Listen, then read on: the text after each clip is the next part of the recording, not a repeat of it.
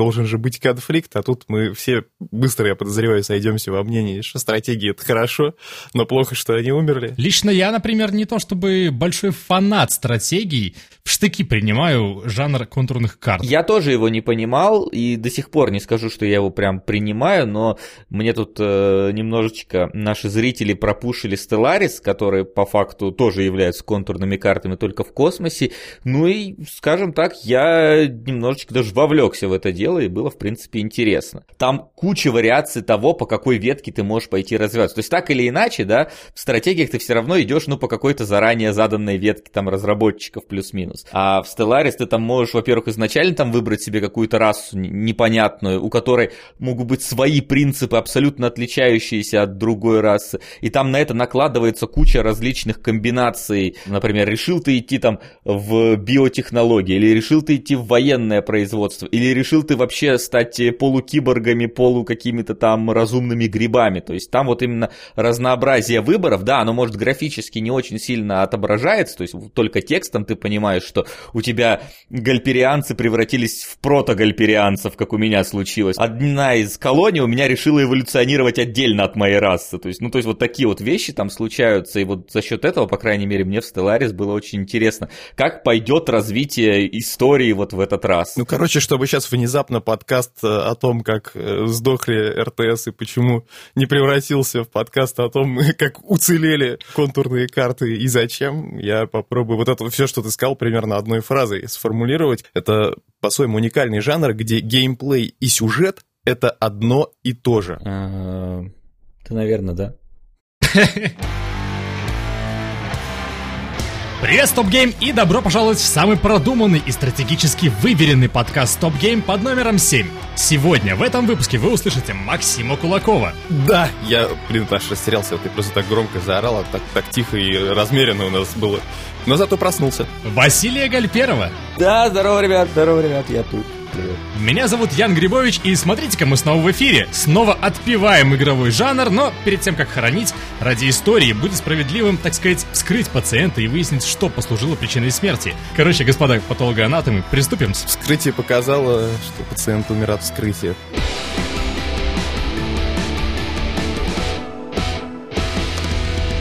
Но все-таки с стратегическим жанром эта вот мысль, что он умер, она витает уже довольно давно э, в воздухе. И вот э, Ян нам сбросил буквально перед началом эфира а, одну такую хорошую википедиевскую табличку, которая называется «Список всех реал-тайм стратегий, э, которые выходили». И вот если вернуться там в 2000 год, то вот у меня полный экран, скажем так, занимают стратегии, вышедшие в 2000 году. Если мы скроллим до самого низа, то в один экран у меня вмещается 3, если не 4 года то есть количество стратегий уменьшилось в 4 раза, как минимум, по сравнению с 2000 годом.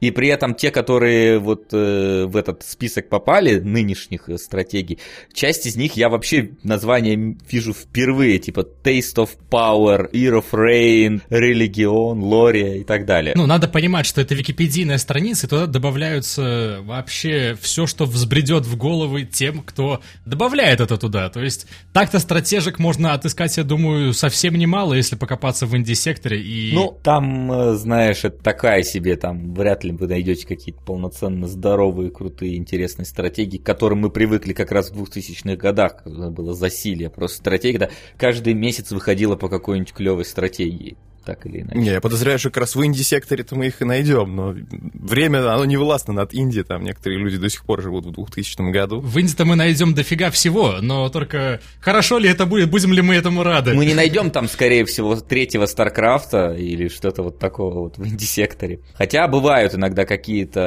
э, вылезают там интересные вещи, типа вот Варпати, насколько я знаю, такая индивская вещь, э, пиксельная, но кто-то говорил, что очень хороший. Ну смотри, вот ты обозначил табличку. Судя по этой табличке, там, конечно, только про РТС сказано, но время смерти мы можем как-то обозначить хотя бы годом? Конкретный год я вряд ли назову, но я подозреваю, что это где-то в районе, вот по моим ощущениям, 6-7 года, 2006-2007, где-то с этого момента, мне кажется, вот я очень мало начал слышать в стратегиях, то есть, наверное, полноценной смертью, вот э, мне кажется, по крайней мере для меня, стратегии умерли плюс-минус, когда вышел четвертый Command Conquer, вот этот отвратительный, это был, по-моему, десятый год или что-то типа того.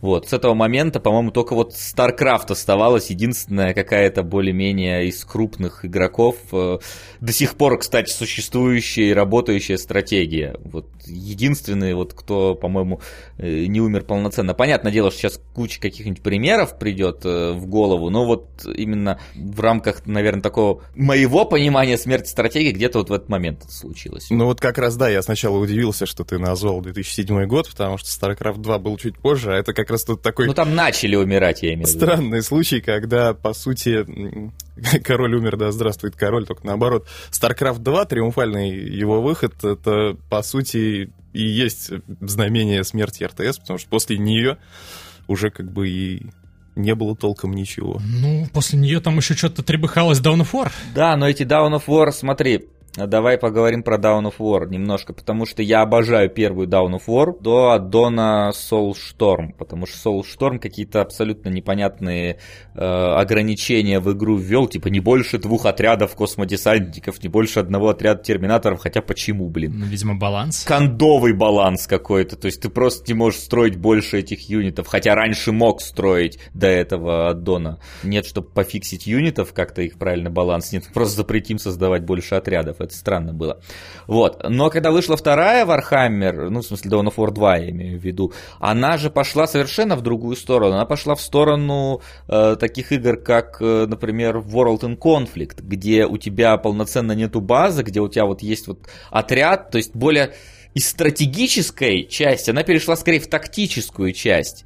То есть, когда у тебя нет базы, у тебя есть небольшой отряд, ты должен им менеджерить. И вот это мне очень сильно не понравилось в Down of War 2, потому что, ну, Down of War лично для меня, Warhammer, всегда была про масштабные битвы так или иначе. Понятное дело, что не масштаб уровня Total War, но типа все равно про масштабные битвы. А когда у тебя отряд 7 человек, ну про какие масштабные битвы может идти речь? Ну абсолютно не про какие, мне кажется. Это тренды, это тренды. Это тренды, и скорее всего, да, это же как раз случилось приблизительно где-то вот в 9-10 году. Почему это так случилось? Я лично считаю. Э, потому что стратегии, видимо, начали потихонечку так вот э, терять аудиторию, потому что а, у нас как бы со временем всегда ускоряется в каком-то смысле динамика у игр. Большинство людей решают, будут они играть там в игру дальше или нет по первым там 40 минутам э, игры там условно. То есть если за первые 40 минут что-то скучно, то у нас вырубают и все, я больше никогда не возвращался в эту игру. Альтернатива, я же деньги за это заплатил. Но многие не платят деньги еще, это другая, другая ситуация. Вот, а в стратегиях получается у тебя вот этот вот есть этап развития, который, э, ну, несколько, во-первых, скучноватый для многих может быть, а во-вторых, он однообразен почти каждую игру, а в стратегиях тебе там каждый уровень надо заново строить базу. Иногда тебе дают готовую базу, ну, типа, например, в мультиплеере тебе всегда надо строить базу. И вот, видимо, вот где-то в районе десятых, там, девятых годов, типа, такие решили, а давайте мы откажемся от баз, чтобы у тебя экшен вот шел сразу с первых минут, чтобы с первых минут уже был отряд, чтобы ты мог вот драться, и вот, скорее всего, вот это вот оно от, оттуда и пошло. А все очень просто. У нас был до этого прецедент Warcraft 3. Это было, ну, сильно раньше, да, по-моему, четвертый год или когда это было? Второй, по-моему. Даже раньше, да. Короче говоря, что там появилось? Там появились герои. И когда мы проходили кампанию, очень многие жаловались как раз на то, что нужно... Большинство миссий состояли из того, что ты выстраиваешь опять базу, опять строишь юнитов. Да, у тебя есть герой, который кочует из э, миссии в миссию, но при этом вот каждый раз ты до этого вот спотыкаешься просто геймплейно и вынужден, скажем так, претерпевать одни и те же стадии раз за разом, а там 4 компании плюс еще 4 компании в дополнении, и как бы все это вот умножается и делает геймплей скучнее, как будто бы. Но при этом вот ты говоришь, что Dawn of War показала обратную сторону. Ну, для меня лично. Многим понравилось, но почему-то Down of War 2 эту идею не начали развивать. И, в принципе, все громкие игры, которые я помнил вот с такой вот механикой, где тебе дают отряд и дерись им сразу, я их что-то почти сейчас не наблюдаю. Возможно, они эволюционировали в какую-нибудь там вот эту вот э, мобу, где у тебя вообще просто один персонаж и сразу экшен начинается. Возможно. Я не уверен. Вот, но Down of War 3 перешла опять к базам и полноценной стратегии. World in Conflict э, просто умерла, пропала, и мы ее не видим. То есть, как минимум, эта идея тоже, видимо, не особо оказалась выживабельной.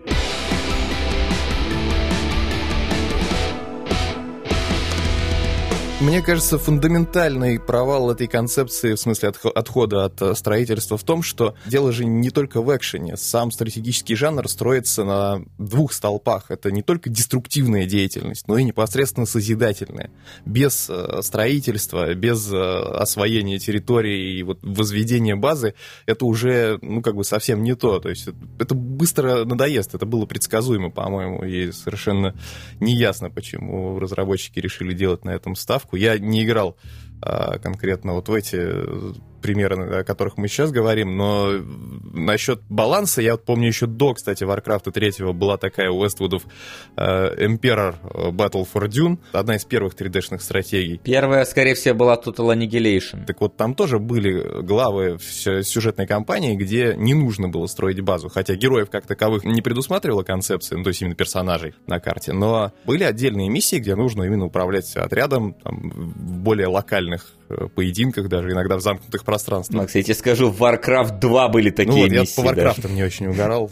И в StarCraft были такие миссии. То есть, ну да, такие миссии были, но это был вот отдельный какой-то просто элемент. Это же было понятно, потому что вдруг появилась такая штука, как э, гибридность, да, то есть вдруг в стратегии появилась РПГ. И все очумели от того, что это, ну, классно ложится вообще-то. Типа вот у нас есть персонажи, которые разменные монетки, пешки, а есть э, герои, которые качаются, получают какие-то навыки, их прикольно развивать и эти самые навыки по-разному как-то вот э, обретать. И тогда же куча была игр, которые эту механику стали просто, ну, доить. То есть и по франшизам там Star Wars был, например, Empire at War, или как он там звался, который совершенно нелепый, но вот существует зачем-то. Э, был Лотер, э, Lord of the Rings, Battle for Middle-earth, который как раз-таки прикольно обыграл эту фишку, и там вся компания состояла вот в том, что ты пачку этих героев ввел просто из, э, из Ривенделла в Мордор, да? Да, но это, кстати, забавно. И мне кажется, почему решили это попробовать? Потому что вот э, Максим сказал, что есть у нас э, атакующая часть и созидательная, ну, то есть разрушающая часть и созидательная часть. И на самом деле игры с одной только созидательной частью как раз-таки работали. Мы можем вспомнить кучу экономических стратегий, которые прекрасно обходились там. Ну, если не без военной части в принципе, то как минимум там ее было не очень много. То есть это и Сетлерсы, это и Анно, и всякие там Цезари, и куча вообще было экономических стратегий, где война была далеко не самым важным действием. И, видимо, решили, разработчики, что раз мы можем отделить созидательную часть от э, разрушительной, и она будет работать, значит, можно разрушительную отделить от созидательной, наверное, она тоже будет работать. Но, как мы видим сейчас, это, ну, видимо, работает только в основном вот э, где-то в районе МОП и около них. Ну, как бы в масштабе вселенной, если бы они призадумались сразу, то поняли бы, что это не сработает, потому что в реальной жизни тоже можно войной не заниматься, ну, людей-то рожать, а если заниматься только войной и людей не рожать, то тоже все не сработает, рано или поздно люди кончатся. Ну, поживем, как говорится, увидим, кто там кончится. Но вообще, вот затронул интересную тему Вася про то, что мобы появились, да, и это, по сути же, и есть тоже э, какое-то вот наследие стратегии. Мобы, Tower Defense, то, что сейчас, в принципе, есть. Этого не то чтобы сейчас слишком много, потому что уже бум тоже прошел, слава богу. Но просто вот говоря о стратегиях, да, как-то язык не поворачивается назвать э, Доту, например, стратегией. Потому что это не может быть стратегией стратегии по номенклатуре, так сказать, потому что есть, ну, по крайней мере, мне в институте это говорили, есть три этапа управления. Это оперативный этап, это тактический и стратегический. И Dota, она расположена исключительно даже, возможно, даже не на тактическом, а чуть ли не на оперативном этапе, потому что ты управляешь одним персонажем, и не более того. И ты действуешь здесь и сейчас, и ты управляешь исключительно им. То есть это есть, да, понимание того, что вот у тебя есть страна, которой ты управляешь, внешняя политика, у тебя есть там какая-то одна боевая компания, где ты управляешь в рамках там одной, например, ну, военного одного конфликта, да, и у тебя есть конкретно вот пять человек, которые дерутся э, против там террористов э, вот в этом вот селе, в котором они находятся, да. И вот Дота это скорее вот, вот самый нижний этап, это не стратегия. Тактика тут только если вы конкретно взаимодействие всех пяти игроков одновременно рассматриваете. А когда один человек, то это вообще управляет одним персонажем, это оперативная составляющая. Не, я не стану умалять все-таки тактическую составляющую доты, она там явно глубока и хороша и есть, но э, я понимаю, что ты имеешь в виду, что это как обозвать Baldur's Gate стратегии, да, типа, ну мы же мышкой тыкаем, вот отряд, типа, ну все же так. Но не стоит забывать, что просто моба, она ведь была просто, дота я имею в виду, была просто картой для Warcraft 3. А Warcraft 3 не назвать стратегией тяжко. Ну да, ну типа знаешь, в Warcraft 3 была карта, где ты управляешь машинкой и типа у вас гонки, но ты же... Я помню еще во времена Age of Empires 2 в редакторе для нее делали, собственно, RPG полноценную, с диалогами, с прокачкой, с мечами плюс 10 к дамагу там и всеми делами. Ты играешь одним персонажем. Я не люблю мобы, чисто индивидуально, да, но я прекрасно понимаю, что там вполне есть тактическая глубина определенная, но вот стратегией в полном стиле я все-таки назвать ее не могу. А почему? Вот я не люблю их, потому что для меня как раз особую важную роль играет э, созидательная часть, постройка базы и так далее. Но памятуя наши с тобой стримы, ты вроде не особо по этой части запариваешься. То есть чего тебе в мобе не хватает такого, что ярко выражено в обычном режиме РТС. На самом деле я просто, в принципе, не особо люблю мультиплеерные состязания, а потому что если вот у тебя есть сингловая какая-то игра, у тебя есть, э, ну, в каком-то смысле четкий, четкий финал всех своих путешествий, которые ведутся, а в мультиплеере ты как бы один раунд выиграл, второй проиграл, и то есть у тебя есть только вот локальные какие-то победы, а глобально ты не можешь выиграть доту, ты не можешь пройти доту. Вот в каком-то смысле. Нет, ну, Может... выигрываешь International, считай, прошел дота. Ну ага, но тут надо всю жизнь отдать себе за то, чтобы выиграть International. То есть у мультиплеерных игр нет как такового конца для меня, глобального. Понятное дело, что локальный есть, но глобального нет, и, возможно, вот это меня немножечко э, отталкивает от доты. Ну и плюс, э, я не знаю, там надо 5 человек искать, с рандомами не люблю ходить. Угу. Плюс ко всему там вот эти вот какие-то совсем уж микро вещи надо контролировать.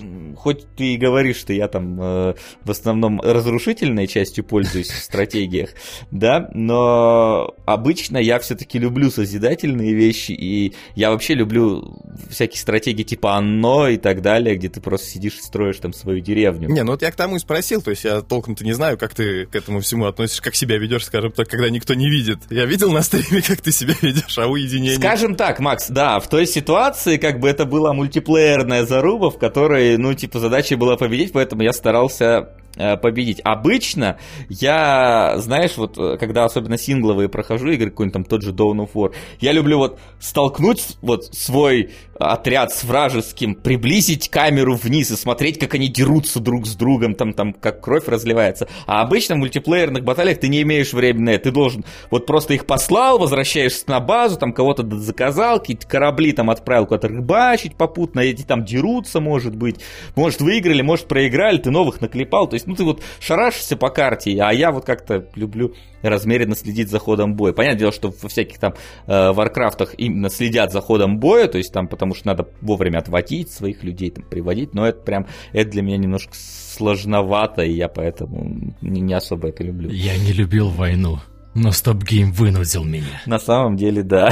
В обычном вот в сингловом режиме в уединении ты тоже любишь, типа, вот посидеть там медитативно, построить красивую базу и там не отказать себе в том, чтобы снести криво поставленный заборчик, если некрасиво получилось вот в таком духе или нет? В военных стратегиях, наверное, не настолько сильно, что прям до заборчика доходить, знаешь, но поразвиваться ну, я, это конечно... терминальная стадия. Я, я понимаю, но поразвиваться я, конечно, люблю. С другой стороны, вот тот же StarCraft 2, например, Э, его э, сингловая часть. Там, мне кажется, что они как раз тоже смотрели на вот э, всю ситуацию с тем, что люди не любят стартовое вот это вот медленное развитие, стартовое строительство базы, поэтому там вот мне чем понравились, особенно Wings of Liberty компании, в том, что там постоянно какие-то сопутствующие факторы есть. То есть, если мы берем там первый StarCraft, там в основном всегда задача типа там либо кого-то куда-то приведите, либо продержитесь, либо уничтожьте вражескую базу. А во втором StarCraft там постоянно какая-то куча контекста накидывается на вот это вот все дело. То есть там мы охраняем огромный лазер, который пробуривает проход в древний храм, а в этот момент нас с двух сторон атакуют враги, защищайте, пока лазер пробует. Плюс ко всему, в какой-то момент тебе скажут, а вот там есть четыре точки, которые, если мы активируем, то получим усиление мощности этого лазера, и ты часть армии отправляешь там на эти точки, пока отбиваешься. То есть там прям они добавили динамику развития задания во время непосредственно самого задания, и это было очень круто. Там вот не посидишь, не почилишь там долго на развитие, потому что тебя постоянно подгоняют. Но посидеть, поразвиваться я, в принципе, тоже люблю, если скажем так, тут не, не высоки сильно ставки. Что, ни у кого никогда не было такого, что прокачиваешь, вот ты базу прокачиваешь, настроил там юнитов, исследовал все-все-все. Враг уже сидит, короче, с одним пионом, просто потому что ты уже его давно победил, по сути, но ты еще продолжаешь, потому что жалко, вот ты же столько времени вбухал в эту свою империю. Ну, конечно, конечно. Story of my life. Это есть такое, да. Но это было раньше, знаешь, вот когда вот только вот, наверное, в ранних двухтысячных я таким мог заниматься. Я мог, типа, зачем-то, знаешь, с читами перепроходить кампанию Варкрафта просто вот в восьмой раз, э, просто ради веселья какого-то. Просто мне нравилось, когда, типа, вводишь чит на то, что с одного удара враг умирает, и а, веселишься почему-то от этого. Не знаю, сейчас мне немножко сложно. Знаешь, это как Э, когда мы запускали GTA 3, совсем уж отошел от темы, да, стратегии, запускаешь GTA 3, просто ездишь и стреляешь людям по головам и веселишься от этого. Вот сейчас как-то немножко прошел вот этот этап, а раньше я помню, с каким упоением это все делал. И в стратегиях точно так же там. Что это мы, состарились, что ли? Да не, почему состарились, просто другие какие-то задачи. Я, например, сейчас играю в, в какого-нибудь Graveyard Кипера, да, и там создаю свое кладбище, и тоже вот очень... Стратегически подхожу к этому. В каком-то смысле стратегически, ну, там не совсем стратегически, но там, типа, да, строишь базу там условно свою, там, свое кладбище строишь. Символично обсуждая смерть РТС, вообще прийти в итоге к Graveyard Киперу, типа, где теперь жанр РТС? А там можно могилу называть? Нет, к сожалению, нельзя могилы называть. Э, надо мод такой там. А тут у меня Command and Conquer лежит. А вот тут у меня лежит там, э, я не знаю, кто-то другой. Это Age of Empires, это герои меча и магии. Ну, Age of Empires там что-то хочет как-то возродиться, хотя пока что немножко странно это возрождение смотрится. Хочется верить.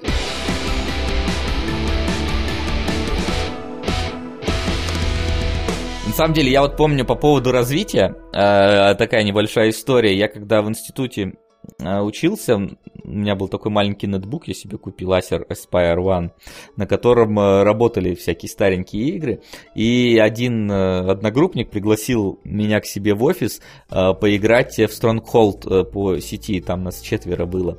И в итоге мы там просидели часа четыре, играя в Stronghold, и как бы это все закончилось ничем, потому что каждый из нас отгрохал вокруг себя стену, и никто другой не мог никого другого, скажем так, штурмануть нормально. Всегда все проигрывали. То есть там как бы условно мы с одногруппником победили его там коллегу по работе, его двух коллег по работе, потому что ну у нас экономика была лучше. Но мы выкачали, по-моему, из карты все ресурсы, насколько это было возможно, и мы не могли друг друга победить и сломать стены абсолютно никак, потому что все успевали восстанавливаться. А это же типичная фигня. В героях тоже ты такой по каждый раз стартуешь эту гигантскую карту, давай самую большую кучу врагов, да, давай кучу врагов. И, короче говоря, в итоге просто ничем это не кончается, вся карта исследована. Но... Нет, вся карта исследована, ты что-то как-то врешь немножко. Обычно начиналось так, вы садитесь в пятером ход-сит в героях, успеваете делать 5 э, ходов каждый, потом кого-то зовут домой, кого-то вас выгоняет мамка из-за компа, говорит, идите на улицу гуляете, мы такие, ну все, сохранимся, потом соберемся, доиграем. И никогда этого не заканчивается. Там не было такого, что всю карту исследовали. Ну, это если большой компании, да, но если вот один на один глобальненько во что-нибудь, вот у меня похожая история была из Дюны как раз с Имперором, из Age of Empires 2 тоже в общаге в студенческой проводили локалку там, и один на один как-то глобальненько играли, и действительно бывало такое, что сейвами, то есть изо дня в день, там несколько дней какая-нибудь одна длинная партия партия. Tower Defense ты признаешь как э, стратегический поджанр? Смотри, бывает э, немножечко разный Tower Defense, и смотря... Ну, Orcs Must Die по факту тоже Tower Defense. Да? Ну, допустим. Допустим, да. Но назвать его стратегией как-то тяжеловато. Но с другой стороны, в каком-то смысле They Are Billions, э, может быть, слышал про такую э, игрушку, э, тоже по факту Tower Defense. Но при этом это полноценная стратегия, где ты должен строить э, базу, где ты должен добывать ресурсы, на которые строишь вышки. Э, это прям, ну, полноценная стратегия. С другой стороны, например, игра Pixel Junk Monsters, где ты одной черепашкой э, ходишь и строишь вместо деревьев башенки, тоже по факту Tower Defense. Но ее сложно назвать и, и стратегией, и вот чем-то типа Orcs Must Die. Поэтому Tower Defense... Ну, вот не знаю, потому что там нету, например, э, менеджмента базы полноценного. Ну, не базы, но ты выставляешь, типа, вот ты... Смотри, ну, грубо говоря, вот весь этот жанр, да, это линейка, по которой идет монстра, которую тебе нужно предотвратить, чтобы она дошла. И ты вот расставляешь как-то стратежно этих юнитов, они разные. Смотри, в Gears of War 4 есть миссии, где надо обороняться от волн врагов, и ты расставляешь пулеметы в разных частях карты. Это стратегия? Это элемент стратегии. Тактики, точнее. Элемент, понятное дело, есть. Но ты же говоришь, могу ли я полноценно назвать что-то стратегией? The Arbillions я могу полноценно назвать стратегией. Orcs Die я не могу назвать стратегией полноценно. Да, элементы есть, но это как элементы РПГ, когда у нас есть типа прокачка у героя. Сейчас можно сказать, что есть элементы стратегии где-то просто-напросто, но я говорю про чистокровные вот ТДС, которые, грубо, линия, вид сверху, мышкой-тыркой, э, поставь юнита вот здесь, вот там, вот тут. Это, в принципе, стратегия, но опять же, зависит от того, насколько глубоки манипуляции со всем вот этим вот. Ну, там замедляет один юнит, другой поджигает, там, третий отравляет, не знаю, что-нибудь еще. А четвертый по АОЕ у услышалось АОЕ, да? Да не, я просто сейчас начал осознавать абсурд ситуации. Сначала мне в голову пришло, что это начинает быть похожим на подкаст про Индию, где нужно было, типа, в концу разговора хоть как-то внятно сформулировать, что это такое, существует ли этот жанр вообще. А, но потом я понял, что это больше похоже, знаете, как на похороны большая компания собралась, чувака вроде хоронят, все о нем должны что-то вспоминать, но каждый раз, когда вспоминаю, а вот он был добрый. Ну, в принципе, у нас вот еще есть там этот, он, он тоже добрый. А, а еще он был там э, отзывчивый, а вот еще у нас тут есть чувак живой, он, и он тоже вот отзывчивый. То есть э, мы как бы ну, все же понимают, правда, что речь сейчас идет про Age of Empires, про Command and Conquer, про Warcraft, чем мы все время куда-то скатываемся в сторону там, а это вот, стратег... а это вот стратегия.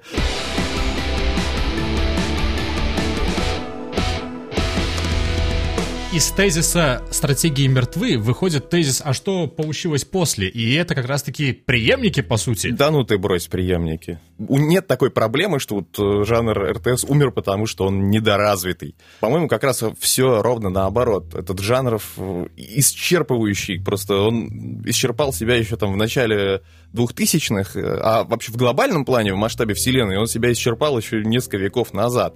И как бы те же шахматы, вот шахматы 2 не изобретешь. Я уже когда-то в стримах подобный тезис а пытались. озвучивал. Э, то есть это, ну, наверняка пытались. Но это не вопрос. Я говорю, что да, пытались. Их было много и разных. Есть концепция, которая абсолютно универсальна, идеально сбалансирована, и ничего ты с ней не сделаешь. Любые попытки как-то экспериментировать, они... Э, то есть ты сломаешь гораздо больше, чем починишь и усовершенствуешь неизбежно.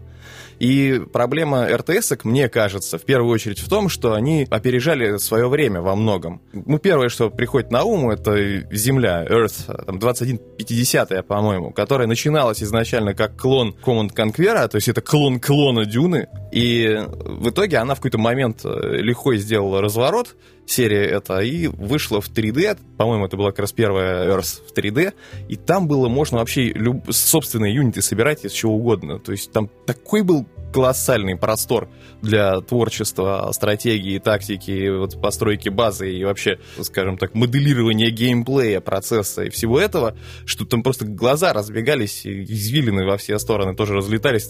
Трудно было себе вообразить, чего там нельзя. И просто от этого уже теряешься. Думаешь, блин, а куда уж дальше? Чего еще желать? Я сейчас вот как раз поймал себя на мысли, что это, наверное, был тот самый момент, когда я понял, что типа вот РТС, вот они достигли своего пика. Им же пофиг на графику и физику. То есть для шутеров э, и прочих игр от первого лица, где важно игрока погрузить, где важен эффект присутствия, где нужно себя сопоставлять с героем, как бы отождествлять, там графика, вот эволюция, эти все ray tracing и, физика, ткани и прочее, оно имеет значение. А для RTS это ведь абсолютно не важно. Абсолютно. Ну подожди, а как же вот это приблизить камеру, посмотреть, как головы летят во все стороны? Ну это это фундаментально не повлияет ни на что. Это как бы я люблю, но я прекрасно понимаю, что типа по факту, блин, стратегии чуть ли не на экране миникарты во многом играются. Как, кстати, это показала, например, как она, Supreme Commander, которая по факту фактически чуть ли не одна большая мини-карта, на которой ты играешь. Кстати, тоже, да, хотел про нее сказать, просто я в нее меньше играл, э, больше как раз по Earth угорал, но она тоже яркий пример того, как, как стратегия, вернее, РТС, ну именно как явление, достигает тоже всех мыслимых и немыслимых пределов и куда еще, то есть что дальше делать. Ты хочешь сказать, что жанр стратегии просто-напросто перенасытил э, пользователя или что? Ну, то есть э, надоело или что? Почему умер жанр? Ему не нужны новинки, мне кажется. То есть как бы сейчас, если захотеть поиграть в РТС, их вот обширный выбор, и нафиг ничего больше и не надо. Не, мне кажется, с стратегиями случилась такая же ситуация, как э, с квестами в каком-то смысле. То есть э, было огромное засилие квестов, потом они внезапно сдохли, а потом они переродились в новом виде. То есть сейчас всякие вот там вот эти вот Telltale и прочее с ним э, считаются там квестами. И вот э, таких чистокровных прям квестов, как раньше, ты это подходишь в инвентарь, берешь, идешь на другой там конец карты, из инвентаря достаешь, нажимаешь. Он говорит, нет, я это не могу сделать, пока ты не возьмешь там ручную обезьяну там какую-нибудь, и мы ей будем откручивать гайку. То есть такого сейчас нету все-таки. Ну, глобально. Понятное дело, что какие-то локальные игры там плюс-минус выходят, но типа квесты пропали. Но они вот переродились, там стали, например, например, там плюс-минус что-то там в интерактивное кино кто-то ушел, угу. кто-то ушел а, в какие-нибудь э, а, отдельные квестовые элементы в играх делать. То есть э, так или иначе преобразил. Стратегии точно так же. Их было огромное засилие в 2000-х, когда у тебя выходили там и Command and Conquer, была еще такая Act of War, которая пародировала Command and Conquer, там были генералы, там был Warcraft, там э, был Ground Control и куча еще всего каждый там вот месяц реально что-то выходило.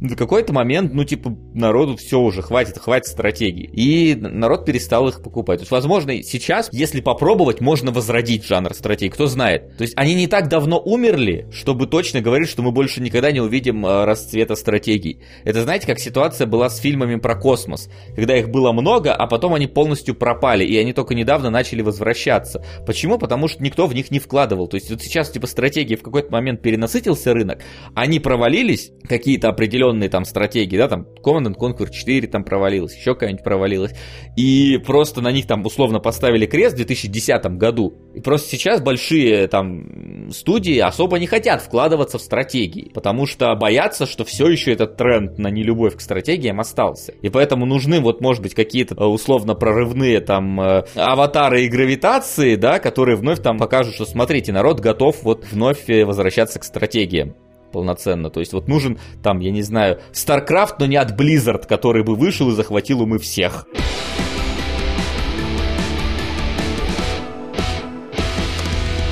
Это все замечательные примеры, но э, недолго думая, можно заметить главного все-таки виновника и убийца у нас. Это не дворецкий, это геймпад. Не знаю, насколько трудно, но пока никому не удалось применить э, концепцию РТС э, в рамках консольного вот этого вот геймпадовского и стиковского управления. Примеры про эволюцию квестов, они как раз очень ярко иллюстрируют адаптацию, когда жанр адаптируется под современные реалии, под технологии, под манипуляторы. РТС адаптировать под э, самые популярные манипуляторы на сегодняшний день довольно сложно. Были, кстати, попытки делать стратегию на геймпадах, и некоторые даже работали, например, Halo Wars. И вот под геймпад э, неплохо так адаптировали как раз экономические всякие стратегии, плюс-минус. То есть я играл, например, во Frostpunk на геймпаде, и поначалу было больно первые минут 30, а потом прям удобно. Ты прям такой, о, нормально, все, привык, запомнил, где какие кнопки и так далее. Но вот real-time, особенно где вот надо, как в Warcraft е там, да, или StarCraft е микрить, там, выбирать юнита, у которого, э, на которого сейчас весь урон приходится, и отводить его назад. Блин, как называлась эта стратежка? Tom Clancy's что-то там. End Time, End War, что-то... Endgame. End War. End War, да, где ты, короче говоря, голосом должен был управлять. У тебя в руках геймпад с гарнитурой,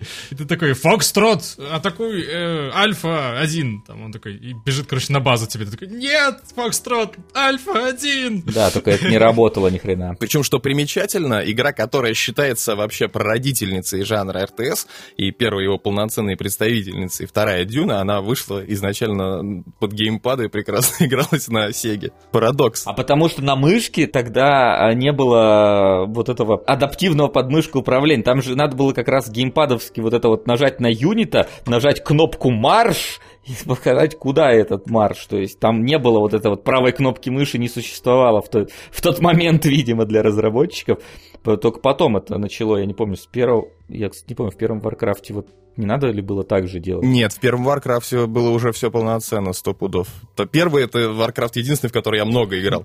Да, вот я просто не помню уже, когда это появилось полноценно. Но да, Дюна, да, работала. И, кстати, даже второй Warcraft был на Sony PlayStation. Да, да, я ее там тоже проходил. До сих пор пароли помню, lol. Да, может быть, в каком-то смысле всякие вот плюс-минус моушен вещи как-то могут э, улучшить ситуацию со стратегией на консолях, потому что, например, вот э, те же самые свечевые вот эти вот штуки в руках, Джейконы. джейконы, да, как они там правильно называются, они в каком-то смысле, ну вот, э, помогают, например, в прицеливании в шутерах. То есть ты прицеливаешься стиком, но при этом можешь там чуть-чуть там доводить там последние проценты вот при помощи motion контроллера.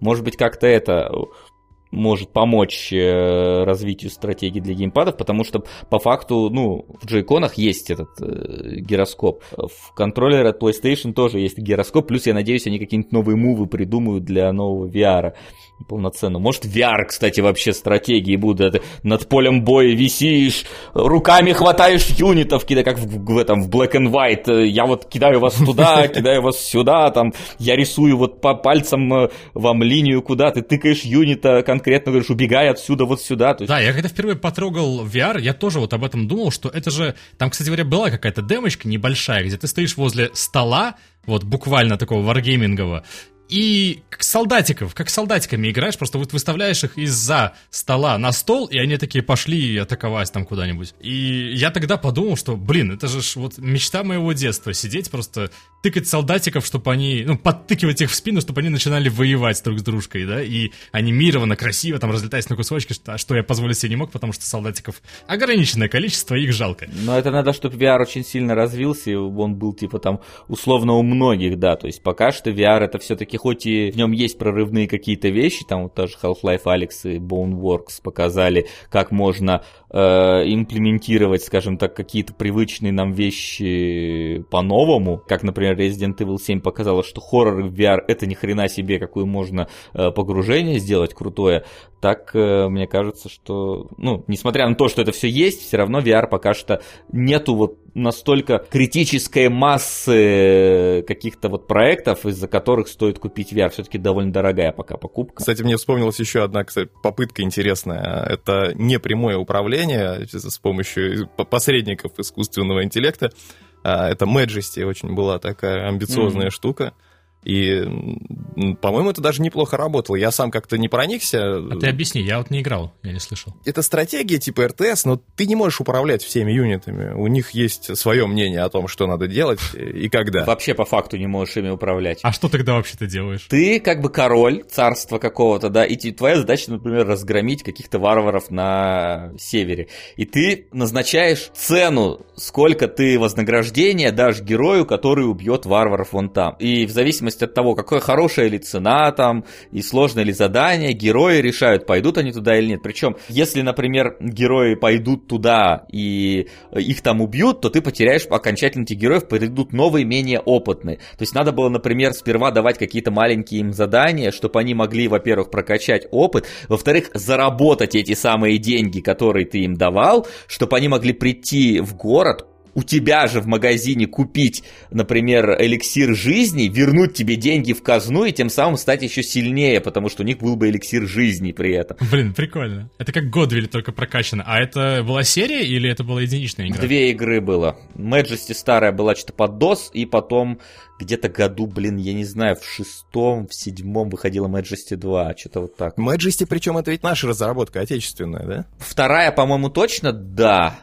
А вот первая не помню. Ну, знаешь, как, как с King's Bounty ситуация была, когда была первая King's Bounty, которая там иностранная, потом вторую выпустили, неофициальное продолжение, которое выпустил какой-то русский кодер там один, а потом King's Bounty отдали Katauri, ну, то есть русским ребятам, которые делали космических рейнджеров, и, и они сейчас вроде как вторую часть собираются делать, ну, продолжение. Как и Nival в свое время сделали пятых героев, блин, я считаю, лучших героев после третьих. Ну да, есть такое мнение. Я хотел другой вопрос затронуть. Вот мы все говорим, что жанр мертвый, да, а что вы скажете насчет перспектив? Вот сейчас же, не знаю, предыдущая, наверное, E3 самая показательная была в этом смысле, когда там показали, анонсировали, в смысле, и Age of Empires там, и какие-то сетлеры были новые. Вот сейчас показали Evil Genius новый. Age of Empires, по-моему, это просто прекрасный пример того, что сейчас происходит со стратегиями, теми, которые типа, пытаются не умирать. Потому что там они то несколько раз отмывают э, уже и выдают снова на суд зрителей давным-давно престарелую уже свою Age Empires 2 или первую часть. Сколько там уже? Два-три переиздания второй части произошло. То анонсируют несколько раз четвертую часть. Уже сколько? Два-три анонса было Age Empires 4 4 каждый раз пытаются выдать э, беременность за ту же самую, но за кадром где-то там, конечно же, происходят выкидыши, потом снова они вынашивают сколько-то месяцев и опять выходят на публику. Проблема в том, что они сами в тупике в творческом, скорее всего, а индустрия еще и подкинула вот этот тупик технический с геймпадами. Мне лично кажется, что есть еще простор для развитии. Есть даже способы, ну, я вот не знаю насчет того, как сделать крутую РТС, чтобы в нее было удобно играть на геймпаде, но у меня есть э, концепция, если, может, кто знает такую игру, то скажите мне, напишите в комментариях. Блин, с интересом бы поиграл. Короче, вот мы обсуждали сегодня недостатки РТС, которые мешали в них нередко погружаться, это то, что каждый раз нужно заново вот строить базу, например. Ну, впрочем, в общем, повторяться не буду. Я поймал себя на мысли, что идеальная концепция для современной РТС заключалась бы в том, что ты начинаешь э, в первой миссии с постройки базы на небольшой карте, а потом, э, по мере развития сюжета, локация не меняется, а расширяется. То есть просто по мере того, как ты двигаешься по сюжету, карта становится больше, расстояние обширнее. И до самого конца игры ты, по сути, находишься в одном и том же мире, в одной и той же локации. При этом можешь э, по ходу расширения, то есть выбирать тактику, как тебе больше нравится. Созидательный образ жизни и оборонительный, валяй. Или нападать там и экспансивно себя вести тоже. Все за ваши деньги, все, что хотите. При этом для каждого из этих способов можно предусмотреть э, все необходимое, чтобы это как бы не превращалось в рутину. Например, э, искусственный интеллект сегодня уже, ну, не идеальный, но все-таки гораздо дальше зашел, чем был там в начале 2000-х и далее. То есть можно вполне себе, если тебе не нравится рутина, взять и по ходу создать союзника себе. То есть уполномочить какого-то юнита, стать там офицером и строить базу, развиваться, то есть отсыпать ему часть своих ресурсов и как бы создать бота прямо в процессе игры. То есть вот его не было на момент начала карты, карты, да, но ты решил там какую-то новую территорию освоить, сам не хочешь там строить, вот отправил туда, типа, юнита, пусть он это делает под твоим непосредственным командованием. То есть, как бы бот создается прямо в процессе игровой сессии. Как раз в глобальных стратегиях такое частенько встречается. Поздравляю, Макс, ты изобрел варгеймы. Да, да, да. Stellaris именно так работает. Нет, а я имею в виду именно в формате РТС. Ну, она в реальном времени Stellaris, кстати, просто она... Ты сперва развиваешься в рамках там своих планет, там своей системы, ты идешь исследовать дальше, находишь новых там со, ну, там каких-то союзников, Не, ну соседей. вот это да, это глобалки, а я говорю про локальный. Ну, представь себе тот же, я не знаю, Дюну или там Command and Conquer, то есть исключительно, ну или StarCraft 2, вот тот же без э, этого домашнего экрана и прочего. Мне кажется, очень сложно на такой глобальной карте будет э, работать дальше. Ну, то есть, ты представляешь, каждый раз у тебя увеличивается карта, увеличивается, увеличивается, увеличивается. Так сейчас ресурсы это позволяют, по сути. Этого нельзя было сделать в 2010 году, потому что не хватило бы оператив. Мне кажется, проблема не с ресурсами будет, а а с масштабом всего этого дела, в принципе, для игрока Э, с менеджментом. Почему? Ну, потому что, мне кажется, такой размах, если будет огромный, то просто начнет теряться игрок в какой-то момент. Ну, я лично так думаю. Ну, как было со спором, например. Это не стратегия, но примерно вот та же концепция, где ты развиваешься все больше и больше и больше вокруг тебя. Не, ну там опять же избыточность была. То есть там начинаешь ты платформером, потом... Смотри, представь, Макс, ты построил э, за первую миссию, да, там, все здания, условно. А вторая миссия, у тебя уже все эти здания есть, и ты что, что будешь строить? Еще больше? этих Нет, они должны, здания должны открываться по мере роста карты. То есть поначалу у тебя не должно быть, допустим, вместительных транспортных самолетов. Потом карта стала слишком большой, чтобы бегать пешком, они у тебя как появляются технологии, до этого доходят. Но это же все уже вещи тоже перепаханные, открытые давно и придуманные. Плюс, конечно же, стихийные явления всякие. Это замечательное совершенно изобретение. Так подожди, Я... Э, это у тебя диздок там открыт какой-то? Ты ищешь инвесторов или что? Нет, нет, нет. Я просто вспоминаю. Я ностальгирую по конкретно. Вот вы все называете StarCraft Warcraft, а я вот из тех э, странных людей, кто в меньшинстве, я дико перся с этой Emperor Battle for Dune, потому что, э, в отличие от э, тех же Command and Conquer'ов, там идеальная система еще и вот эм, стихии, природы, то есть там у тебя армию может червяк сожрать, который ты собирал, старательно выращивал, дорогущих сардаукаров, там целый час кандыбал там ресурсы ради них, потом их послал, сука, червяк выпрыгнул сожрал их по пути на, на вражескую базу. Или там песчаная буря началась, унесла там твоих тоже дорогущих. Вот это, это же супер просто круто. У меня воображение именно Дюна почему-то вот рисуется вот такая. То есть Emperor Battle for Dune только вот на современном железе, и чтобы карта не менялась между миссиями, а тупо становилась больше. Любая стратегия — это так или иначе продвижение вперед должно быть, правильно? Ну, то есть ну. ты должен атаковать врагов. То есть, а получается так, если у тебя будет какая-то база, но она будет бесполезная, которая там вот где-то супер вдалеке. Максимум, что с нее можешь, ты там ресурсы и юнитов делать. Это было в Земле 2000 как раз 150, потому что у тебя была глобальная, скажем так, хаб-локация, в которой ты производил там все исследования и строил этот космический корабль, на котором надо свалить, и ты делал вылазки в другие локации. Но фундаментальная разница, что хаб-локация существует существует именно внутри сейчас в этой сцене, а не где-то там. То есть в Age Empires 3 тоже я э, на ее примере могу вспомнить э, вот хаб-локацию. То есть туда не могут все в столицу ворваться и ее разграбить. Это же не прикольно, это совершенно отдельный экран. Я бы сказал мечты мечтами, но если вдруг товарищ слушатель знает такую игру, которую сейчас заказал э, Максим, Напишите нам в комментах, правда, интересно. Дайте знать, я с удовольствием и постримил бы ее. А если такой игры нет, то надо ее создать. Но не забудьте мне там это сколько-нибудь отсыпать на пиво, если выстрелит. А оно выстрелит, я думаю.